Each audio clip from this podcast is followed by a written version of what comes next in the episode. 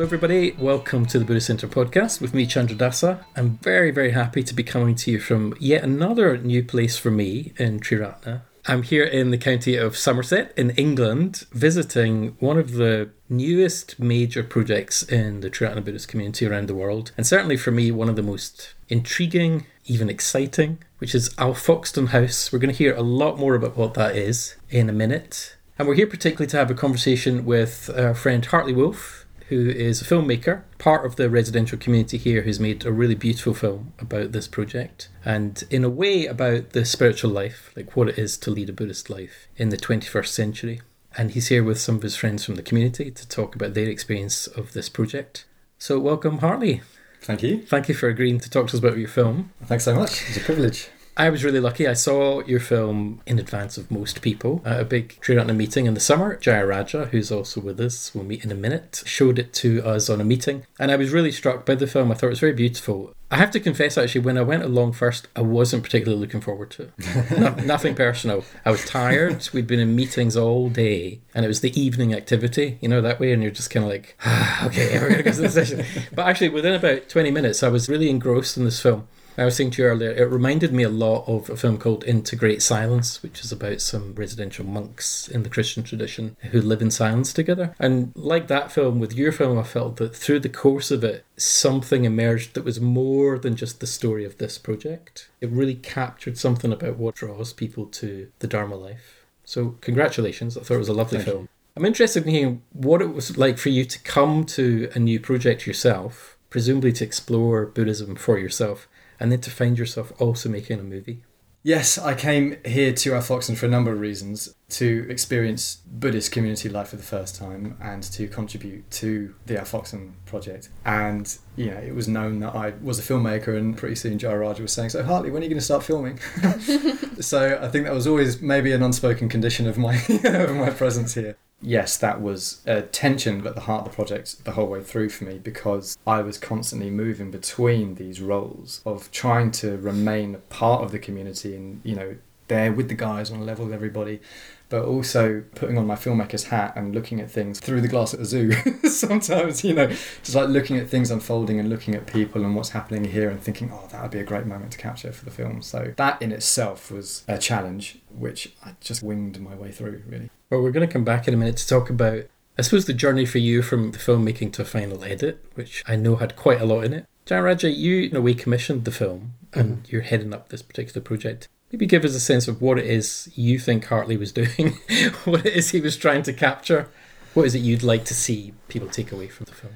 When Hartley first came, I knew he was a filmmaker. I was really kind of, oh, fantastic. Because actually, I'd been looking on Workaway for a filmmaker. Really. Because I think it is such a privileged position of the house where William Wordsworth once lived with his sister Dorothy, where the first reading of the Rime of the Ancient Mariner took place. And it's in the hands of the Triratna Buddhist Order, or at least the trust that owns it. So it feels like a huge responsibility, and I better do my best for it, as in we should get somebody to make a movie of this. And even though I didn't necessarily know the skill that Hartley had, Hartley was supposed to be making a film in Mexico. But because of COVID, he couldn't. And then he said, Oh, can I come back to you? So just asking him, Well, will you start? And now you mention it, it's, Oh, yes, that was resistance I was coming up against. I wasn't wanting to see it. So this is a historical house. A historical it's, house. It's oddly ended up in our hands yeah. to be the kind of custodians of it and mm-hmm. hopefully in a way to bring it back to life in a new way, to animate it with the spirit of poetry, of yeah. Dharma, of yeah. reality. Julia, you are one of the newer members of the community here. Were you here when Hartley made the film? Or? I wasn't, no. I've only been here for three weeks actually. Hey, there you go. So I'm really interested, has seeing the film shaped how mm. you've experienced the place? What's your mm. impression been of living here and watching Hartley's yeah. movie. Yeah, so we watched it a week or two ago. I'd already been here for like a week or so and seen the bits that tie the pictures that I'd seen on Workaway together. Workaway is like a thing where you can uh, apply to do volunteering.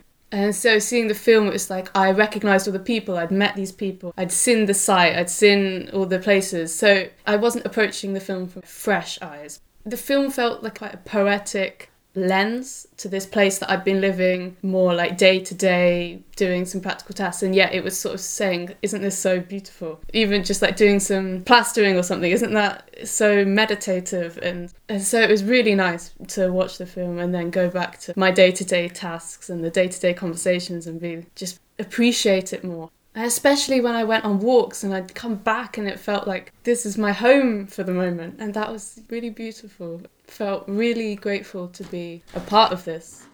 So I approached the project. It said, you know, this is a Buddhist community. And I thought, well, I'm not a Buddhist. But I knew that the teachings that I had been introduced to previously from Buddhism aligned a lot with my own worldviews, the things that I have been pondering. And coming here, you have in the morning a Dharma input from one of the order members, which would be a teaching that you can then sort of reflect on throughout the day. That has been a really useful part of living here for me. It's been like every day you're reflecting, and that's a useful drive throughout the day to grow. And you don't have to be a Buddhist to really engage with these ideas in a way that feels personal and useful that's been something I would say to people basically, yeah. And Francesca is also with us today. You've been at the community longer, about a year, I think. Yes, I speak in the we a lot because I'm here with my husband, Mark. We've been together 52 years, so he's very much part of me. So we started visiting just after September last year, and we came a couple of days a week to volunteer because we were living about 20 miles away.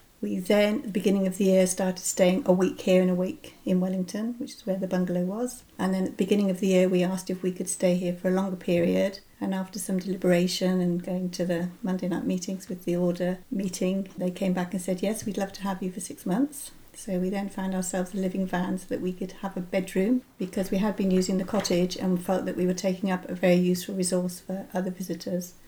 So we moved in at the beginning of March into our van and we've been here ever since. And so you were here, I think, for some of the filmmaking itself, right? Yes, and towards the end. yeah, and you've also obviously seen the film now. I'm interested in how both bits of that affected your experience of being here, and how's the way the film captures the place resonate with your own sense of it. The film is really honest. Having been here in the dirt and the grime and the cold, it's depicted throughout the making of the film. Hartley captured it really beautifully. There's humour intertwined with Dharma and what we're hoping to achieve here. I didn't see it until I'd been here quite a while, but it was just really nice seeing the people who were still here and those that had come through. And it gave me a huge sense of admiration for the project and the people that have been right since the beginning and how they've kept it going, they've kept the energy, they've kept the vision. The way they created the community in such a way that people can just drop in and drop out. As Julia said, you feel that energy the minute you're here. We had people come last night and they said we didn't know what to expect, but it's brilliant already. We've only been here a few hours. So that whole family that's been created here, we've ranged in age from 18 to 72. So we've got a huge age range. I did feel at times earlier in the spring I was the only female around, which was quite interesting. But the film shows how it was and how it's becoming. I don't know what the buildings looked like before I came, but I can see the progress that's been made since I've been here in the last 12 months. And I understand before that, again, it was absolutely awful. And when you see upstairs with the holes in the ceiling and, you know, holes in the floor and the water, the progress that's being made day by day is just magnificent. I'm really struck listening to that description, Hartley. I'm wondering if there's any metaphors going on here in terms of your personal experience. It's really interesting to hear from that in a way at first you weren't really sure about being here. And then you land here in the midst of a really extraordinary time anyway, with the pandemic. I'm assuming that as well as documenting other people's spiritual lives and trying to be part of the community, you're also sort of documenting your own spiritual life, right? Your own journey, whatever that means. Hmm. Something's coming through. I don't know if you had hmm. holes in the roof or holes in the floor, but what was that aspect like for you, the process of filmmaking as practice? that feels like an enormous question, but a really, really pertinent one. Julia, when you were talking about your impressions of the film, you were already talking about how you got a sense of the beauty and the Dharma, I suppose, in the work that we're doing here. For example, you Yeah. mentioned the plastering and kind of Yeah. how sort of meditative that. Yeah, yeah. And it really makes me glad to hear you say that because that's what I saw in the work Mm-hmm. as well. We have a general ethos here, Jayaraja talks about it very well, of work as practice, which is something you might want to say a bit Mhm. about later. But the building work that we're doing here is being a context for our Dharmic practice as a community. So that was very important to me to capture. But with regards to like filmmaking as Dharma practice, I think the main way I would answer that question is the effect that bringing the camera into the situation and taking on this role of being a filmmaker and capturing the Alfoxton story, the effect that that had on my relationships with the people in the community. Because as soon as you bring a camera into a situation, especially with somebody that you know very well, it really has a very strong impact on the dynamic, or it can do. Suddenly you're bringing this thing in which a lot of the times is not wanted or is quite unwelcome, you know. Francesca, you were talking about the honesty of the film, which I'm really thank you for saying that. From an ethical point of view, wanting to capture things which I felt were very important to the Alfoxton story, but which people wouldn't necessarily have been comfortable with me filming, or might not have felt comfortable with the idea of it being included in the film. That was maybe a bit more of an issue in the early stages of the film, I suppose, before the guys in the community had maybe a bit more of a sense of my general mindset and approach with the whole thing. As time went on, I earned, I think, the community's trust a lot more. So that ethical position of okay, you know, these are people that I really care hugely about, but here's a story I want to tell. Here is what I perceive to be the reality, the truth of the Alfoxton story, and wanting to capture that in a sensitive, compassionate way. Hmm. And how much did that story that you wanted to tell change through the experience of being in the community and actually something else emerging? I know you've gone through different edits of the film and Mm. even just the act of editing a single story down from months and months and months of life and practice. How set did the story feel for you and how much emerged? Oh, it, it entirely emerged. The only thing that I knew from the very beginning was that I wanted the film to follow the seasons. So I wanted a year in Alfoxton. As to what kind of form the final thing would take, I was just sort of like waiting to see what would happen. I mean, I was recording interviews with people in the community, but for most of the filming process, I wasn't sure until I actually started editing whether or not the interviews would be included in the final film. Because I wanted it to be very observational and patient you know, I ended up deciding to include the interviews because I thought that was just a very direct way of telling the nuts and bolts of the Al story in a way that I thought was important. And again, that's for me, that's what I love about documentary making. It's a process of discovery, really, more than a process of creation, or maybe equally, if that doesn't sound too pretentious. and it's a big responsibility, right, for people's lives, for friends. The fact that the people are becoming your friends. I don't know how usual that is in a long-term documentary process, but mm. living in, as part of a community where the whole ethos is about friendship, that is the practice. It must have been quite challenging for you to bring that into a relationship with your friends, to ask them to trust you, in a way to ask them to cede sometimes to your creative vision as well and your judgment. I'm wondering if anybody else was aware of that process. I was definitely aware, obviously, in any relationship, there's tensions at times. I was like, oh, God, Hartley wants to interview me. I kind of feel there's a bit of friction between us at the moment.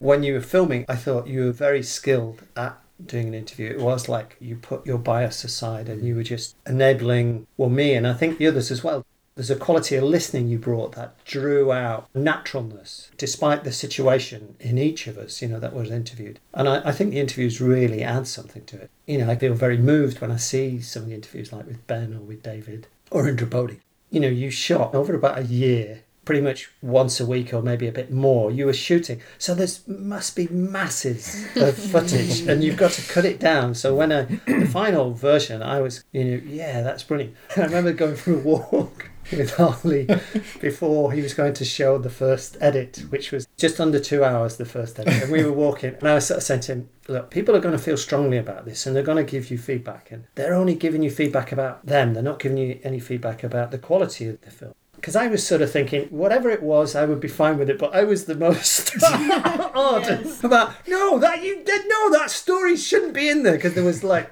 lots of threads of stories, and uh, I could really feel for you because there was some beautiful things in the director's cut, beautiful images, and it was obviously look that's a pet avenue of you, Holly. It's not the main story, and we kind of tussled over that a little bit, but I really appreciated. You know, I could really feel for you because it was something beautiful. But it didn't fit with what I saw as the main story. Mm. And then, well, I've said it, and ideally it needs to be this long and whatever, just in order to be able to get it out there. But I think in the end, your receptivity to that and your openness to let go of some of the things that were beautiful. And then, but to nail the story in the way that you did, the thread of the seasons and the thread of friendship and playfulness and, and struggles as well. I, I thought it's, hmm. you know, it's, it's, it's beautifully shot. This is interesting. Some bits that have been cut that uh, some people who have seen previous versions have said, oh, that was my favourite bit. I need to wait for the six hour Peter Jackson version that will come out someday. That that night though, because we had quite a full house, and Yeah. I was in on that first viewing. yeah. and I really, really felt for you. Mm. I admired your honesty to him, Mhm. but there's a bit of me thinking, gosh, talk about critical parent. My judgment hat came on because it was like, well, you can't have that one in there, and that doesn't belong, and this doesn't belong. And at the end of it, I think I said something along the lines, Hartley, we all love you. We really, really appreciate what you've done. Hmm. And I think we all ended up with a big hug at the end Yeah, of the, we the did. session.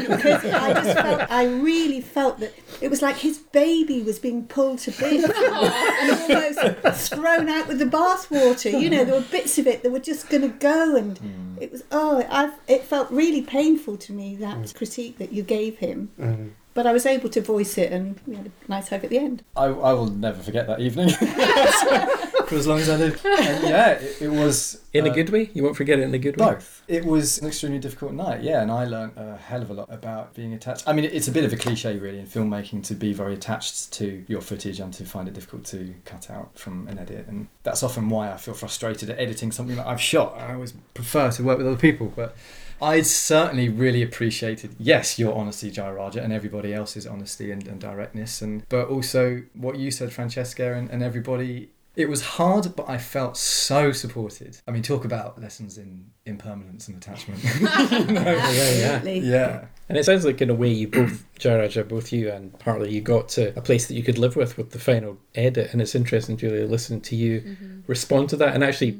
presumably getting what it is you were trying to do with the film. I was watching you smile as Julia was speaking, thinking, you must have got something right. Someone who missed the whole thing, the whole process, wasn't in the group hug, just watched it and got it. I was going to say, after the first screening, I, I was in tears. You know, it was I was so moved, and uh, I just saw how this is potentially amazing. It's much more than I'd anticipated. I thought, well, let's sort of see, and I, I had taken you for a walk, thinking I'll be kind of quite cool about it. But actually, it really captures something of the mm. community and, and the struggles. So yeah, enormously grateful to you for the quality of the filming and for the quality of the edit and the receptivity in creating I think uh, really does capture something of the spirit of this mm. place. Mm. I remember one of the other workaways, Paul said, you know, it's like an actual film. It's like it's a proper film. And it's, it's weird because you, you go into watching something you don't know what to expect. When you hear stuff about the process that you mm. missed, does it? What is Well, what I. I feel a sense like I want to watch all that other footage as well. I do feel that. I mean, for me, everything's subjective, but the film could have been longer. I could have watched about this place all day, you know. So, oh. but you know, I think I think it had a completeness to it that a lot of people said, yeah, it was perfect length. But you're always gonna get. Sorry, is that have I touched a nerve there? I feel like I want to I want to claim a victory there, Joe. because because when Jayaraja was giving me suggestions for how to shorten the film, one of the things you said a couple of times was people never say that a film could be longer. You always say it could be shorter.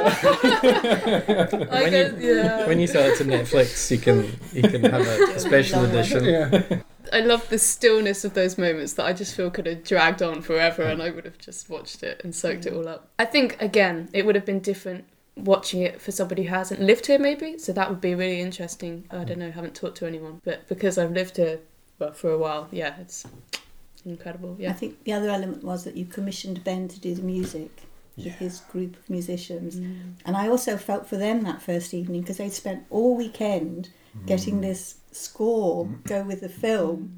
And then they were told, well, actually, that's going to go and that's going to go. And it was like, oh, God. Because the music was just so beautifully intertwined with some of those nature scenes of the trees and the mushrooms and the leaves. And the music was just absolutely exquisite, the mm. way it all mm-hmm. gelled together, knitted together. It was really beautiful. I mean, that in itself, you know, if there's time to talk about it, would be a wonderful thing to talk about. The music making itself was just was for me, it was such a meaningful and beautiful process. So Ben is he's kind of a satellite member of our community. He'll come and stay for brief stints and get involved with the work and stuff, but he does a lot of work away as well. And he's a musician. He works in music education. So I went to him and said, "Look, will you work with me to compose original music for the film?" And he was obviously well up for it. Um, and he's very well connected. He knows a lot of fantastic musicians, a lot of whom have been here. In fact, the music retreat, which features in the documentary, is when a lot of the musicians who created the music for the film, that's when they came to Alfoxton for the first time. So not only you know did we have the privilege of working with a group of very talented musicians, but actually musicians, all of whom or most of whom at least, already had their own intimate connections with Alfoxton as well. So we took over this room that we're in right now, the oak panelled room in the main house, and turned it into a recording studio for the weekend. And it became this beautifully sacred space that we would come into each morning. And the work that Ben and I did initially, before we brought the musicians together, we tried going through a process of composing in a bit more kind of like formal, literal way music for the different scenes that I brought to him. But very quickly that wasn't really working because he would try something and I'd be like, oh no, that's not quite it. And so he'd try something else and then I'd be like, oh no, that's not really, you know.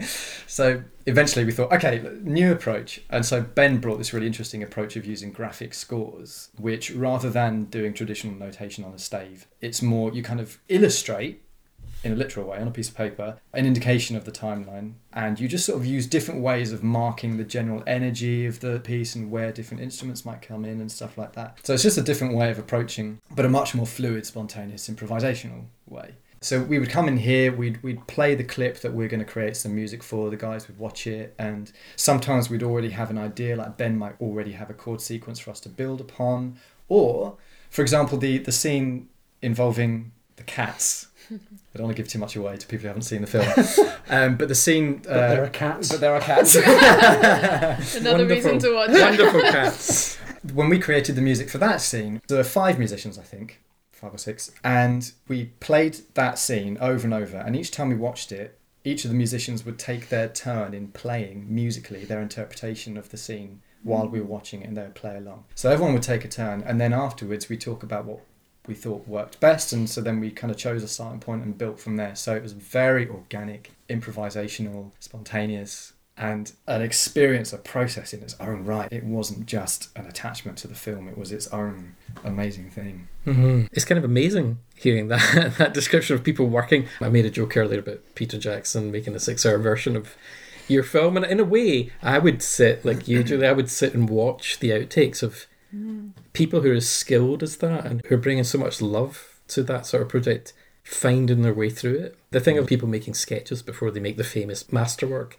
And you see the sketches, and it's got a fluidity and an energy to it. I personally love that, and I suppose it seems really fitting, Jayaraja, particularly in this room, the, the oak panelled room, the, the room where Coleridge first read The Rime of the Ancient Mariner, super famous moment in English romantic poetry and English history, in a way. What is it like to hear and, well, to witness live creative artistic process happening when there's such a strong connection in our particular community between the spiritual life and the artistic creative life? To know that you're kind of trying to curate a project for all that to come back to life again. Mm. Well, one of the, the strongest thing is feeling, how come this has landed with me? I don't see myself as particularly artistic. I'm very much into poetry, and actually, uh, the Wordsworth poem, Lines Composed Above Tintern Abbey, is a poem that I'd started to learn some years ago. You know, I loved it so much. So, you know, to find myself here where William Wordsworth lived, it just feels a bit daunting in some ways. But I, I also feel like for Sangharakshita, Sangharakshita is the founder of the Triratna Buddhist order that I'm ordained in. He was a great lover of the Romantic poets.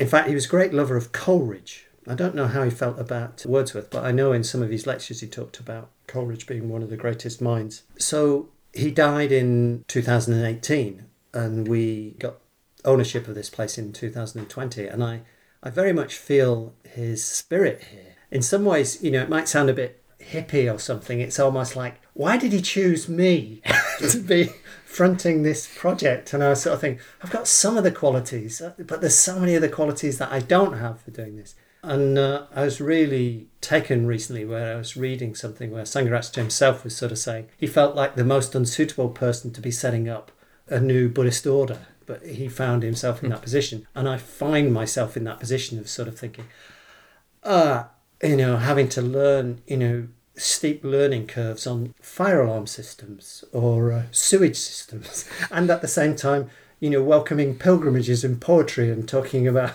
you know, the significant. So it's kind of like my brain feels stretched in many different directions. So, yeah. Funny you should mention Sangharakshita. Sangharakshita was actually buried four years ago today, Mm-hmm. this evening. And I was just thinking when you were talking there, if his ghost was hanging out at any particular place in Triratna, it would almost certainly be this one. I think partly because of the connection to Coleridge and an area of the arts that he really loved and that he thought had a lot in common with the kind of internal dynamics of living a spiritual life. Mm. But also because this is the latest in a long tradition of quite large scale evolving projects in Triratna. The London Buddhist Centre, I've heard people compare this to the early days of that project where mm. people just came together, formed community, built a place with kind of nothing. Mm-hmm. And it was the whole thing was knit together by the magic of their connection, by friendship and stuff. Mm. I can see you nodding, Francesca. I think that's very much. I'm saying that was one of the things that drew us to being here is that it's people and nature, and then having arrived and found out all about Wordsworth and Coleridge, and the joy of being able to share it with people walking by. You know, they walked by along the Coleridge Way, and you could see them looking. You said, "Well, would you like to come and see a bit more? Would you like to come up to the oak tree? Would you like to come?" And they're just so delighted that they can be part of the history that we live day in day out, which feels really, really important. Being part of wider communities, sharing what we have with them. Mm. It's a real gift that it's now open to the world again, Yeah. and you're mm. such good guardians and custodians of that. Before we finish this conversation, I would love to hear about the oak tree. Tell people about the oak tree. Yeah, so the first day I got here, Joe Raj just said, You've got to go pay your, well, I don't know quite what you said. Respects. Respects, yeah. pay your respects to the oak tree. So I got here with a workaway, another workaway. And we went up there, sort of nestled in the in the woods, and we laid on the ground and just looked up at this humongous hmm. presence of a beautiful oak tree with a huge trunk that we were spotting patterns in. And yeah, you, f- you just felt blessed by it and it was a really nice way to settle in. Yeah, beautiful. How old is it? Different estimations of the age, but I think it's between 900 and 1,000 years old. Yeah. Great. It was interesting talking to you, Hartley, before this. Hope I'm not going to give away any secrets, but you were saying to me, as a filmmaker, you were slightly irked that the most popular picture on your Instagram feed was people sitting under the tree. And I totally get why that is, but I was kind of pushing back a bit and saying, well, you're in a Buddhist tradition, what do you want? Like the central image is people sitting under a tree. Like, and there is there is something very beautiful about that. There's the oak panelled room, Uh-huh. What human beings do with a beautiful 900 year old tree. And then there's the oak tree itself as the kind of presiding spirit. And that was one of the things about the film that I thought you got really well. And again, it, maybe it resonates with that question earlier about your internal sense of practice as well as capturing other people's practice. There's an internal sense and an external sense of what was going on here. And it's almost like the wood in this room echoes with the life of the oak trees in the forest outside. How long did it take you to tune in to that aspect of this place, this landscape, this architecture? And how does that affect your own practice? Yeah, again, that feels like an enormous question just because the land that we find ourselves on is inseparable from our experience here at Alfoxton, and I'm sure you guys will all agree in what we're doing here, and it means so much to all of us. You know, this beautiful landscape that we're in, the trees and its history, and what it has to teach. I mean, we put a lot of emphasis on nature connection with our general practice, but I suppose also with the retreats that we run here as well. There's a lot of emphasis on connecting with the land. How long did it take me to connect? I suppose some time, because before coming here, I didn't really have any particular relationship with nature.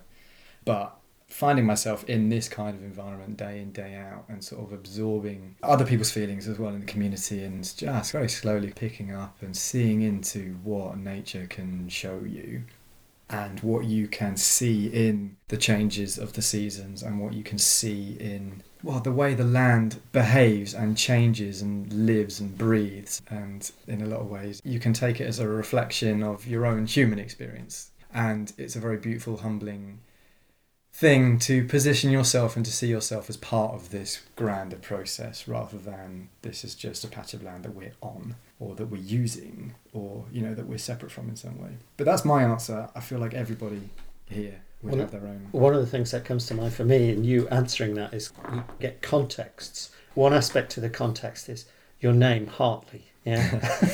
so, you Mm. know, your grandfather lived in Coleridge Cottage in Nether Stowey, you know, so yeah. Yeah.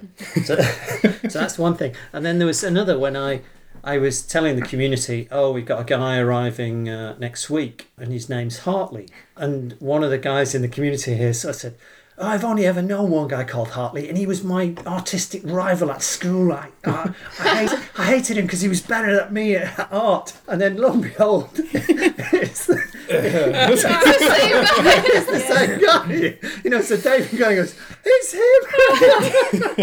so it's Oh, kind of like you know, it's just interesting that kind of the artistic rivalry, which is now quite a deep friendship, you know, in terms of and celebration. Oh, wow. yeah. Hmm. Yeah. I mean, better than him at art. That's a very subjective perspective to take. I'll go with the Hartley. I mean, it's, it's probably good for him. It's good for his practice. It's often a word that is used to describe these sort of situations, but it's very much like an ecosystem in that, especially you captured it with the change of seasons. But I've found in these three weeks I've been here, people come and go and the atmosphere changes. And then you walk up the hill up there and it depends on the weather and you just feel like I feel like I'm in sometimes completely different places on different days. So the land is changing so much but also when the people change that has a huge impact on the way you respond to what's around you. So yeah, I feel like I've had three very different weeks where yeah, I feel like very different atmospheres. Nice to live here in that change, yeah. Amazing. I think going back to being able to be caretakers of the land and sharing it with people, I had an experience with our local community police officer called Sue. She drove up and we were talking. She was on her own. The, the two Sues used to drive together. I said, Oh, where's your mate? She said, Oh, she's on holiday. She said, I'm going off on holiday soon. And I said, Well, have you got time to come and see the tree? Because we talked about the tree before on a previous visit. And she came up and she was just totally awestruck. And I was on the verge of tears looking at her just looking at this tree that she'd never she'd heard about it but to actually see it and visualize it. And she she went up she stroked it she touched it she held it she felt it. And it was just such a beautiful experience. And I was just so glad that I'd been in a position I could share that with her. It was just a magical moment. It's really wonderful to hear these kinds of stories, and it strikes me, Hartley that you've given an amazing gift to the world. Mm. People are going to get to experience this place, even if they live far away. Hopefully, all of you are invited.